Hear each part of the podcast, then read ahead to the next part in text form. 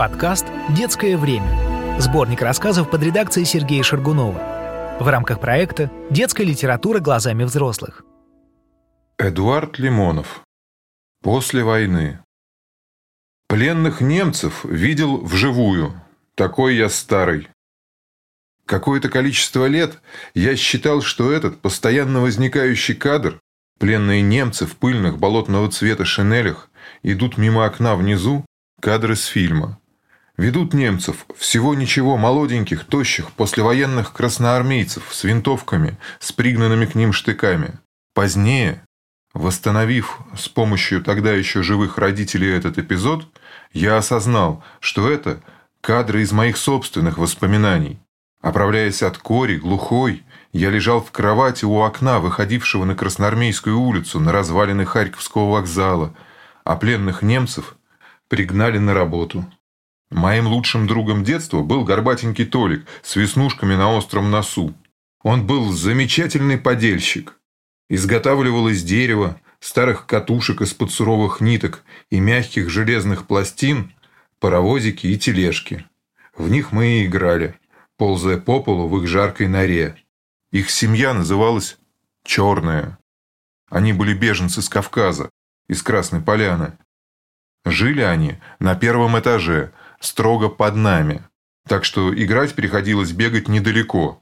Спустился на первый и играй. Сам черный был печник. Его жена называлась Черная. Высокая женщина в платке, закрученном высоко на голове, она была уборщицей. Помимо Толика в семье были еще две дочери. Подросток Любка и ребенок Надька. Так ее все и звали в доме. Ребенок Надька. После войны вокруг было немыслимое количество родителей с ныне исчезнувшими профессиями. Прачка, поломойка, уборщица, возчик. В основном родителями были женщины или старики, то есть деды.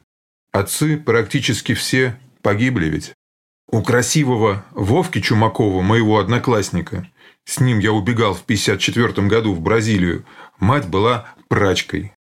Даже позднее, через десяток лет, у Толика Мелехова, а он учился в Харьковском университете на филфаке, это 1964 уже год, мать была прачкой. Помню ее, мешавшей деревянной лопатой в большой выворке белье. Теперь и профессий таких нет, и выворку можно отыскать разве что в старом деревенском сарае. Пол у Мелеховых был хорошо вымыт, сиял просто. Зимнее солнце лежало на красно-буром полу. Я пришел получить от Мелехова введение в психоанализ. Введение было аккуратно завернуто в пропарафиненную бумагу. Тогда о книгах заботились. У Толика Ветрова отец был возчик. То есть он был владелец лошади и подводы, и подряжался что-либо привезти или отвезти. Вероятно, это все же был Дед, а не отец. Сам Толик прожил только 22 года. Его застрелили менты во время побега из лагеря. Или убили свои в лагере, я уж не помню. Он был круглолиц, краснощек и носил на валенках самодельные апельсинового цвета калоши. Тогда у многих в нашей школе были такие калоши. Из чего-то варили народные умельцы. Возможно, из трофейных каких-то резин. Лошадок было много и они весело трусили по улицам, таща на телегах кирпичи, доски и оцинкованное железо. Страна отстраивалась после войны, и вклад лошадок в этот огромный труд был неизмерим. Спасибо, товарищи лошади. А еще помню с удовольствием их душистый помет, из которого торчала солома. Мы все донашивали одежду старших мужчин. Мать моя не ленилась выпарывать из отцовских темно-синих брюк МГБшный кант Первый костюм мне купили, помню, на выпускной вечер, а так все донашивал. И я в этих брюках ходил в школу. Хорошие, кстати, были брюки из темно-синего толстого сукна. Я их сам заузил в два приема. Мать заметила, но было поздно. В швах я обрезал лишнюю материю. Задницы наших брюк все блестели от чрезмерной школаризации. У девочек висели, оттягиваясь, и тоже блестели задницы платьев. Думаю, мы производили впечатление таких бедных зомби, нищих зомби. но мы почему-то об этом не догадывались. Наклейка на прохудившемся сверху ботинке была нормальным явлением. Сейчас сказали бы, вот, пацан из совсем нищей семьи. У меня оба ботинка были с такими наклейками. Вокруг было немыслимое количество заводов. На многих из них я потом работал. Все заводы гудели, рычали, гортанно орали гудками, стучали и горели и днем, и ночью. Названия у них были вполне банальные. Индустриальное. Поршень, электросталь, серп и молот. Этот тянулся на четыре трамвайные остановки. Немыслимый гигант ХТЗ, Харьковский тракторный, чуть ли не сто тысяч работяг. Мелкий велосипедный. Туда меня почему-то не взяли. Военный завод имени Малышева, где я не работал, но строил один из его цехов. Именем Малышева и сейчас коптит небо. Для украинских властей ремонтируют БТР. Мать моя любила театры.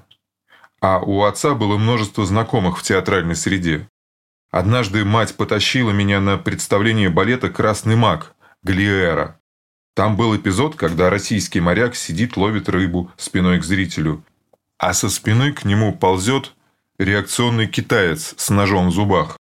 И тут я совершил первый патриотический поступок. Я сорвался с места и побежал к матросу, желая предупредить его об опасности. Смущенная мать побежала ловить меня, а зрители не рассердились и стали мне аплодировать. В перерыве ко мне подходили большие военные и пожимали мне руку. Говорили, молодец, мальчик, настоящим патриотом растешь. Но я кое-как и вырос. Еще с нами рядом там был цирк. И директор цирка тоже был отцовским приятелем. Так что в цирк мы ходили, как к себе домой. Сидели в первом ряду прямо у бордюра, отделяющего нас от арены. Однажды Голодный послевоенный тигр напал на дрессировщика с венгерской фамилией. Тигра быстро отогнали, но с дрессировщика, когда его уводили, капала кровь. Вот так вот. Дети другой эпохи.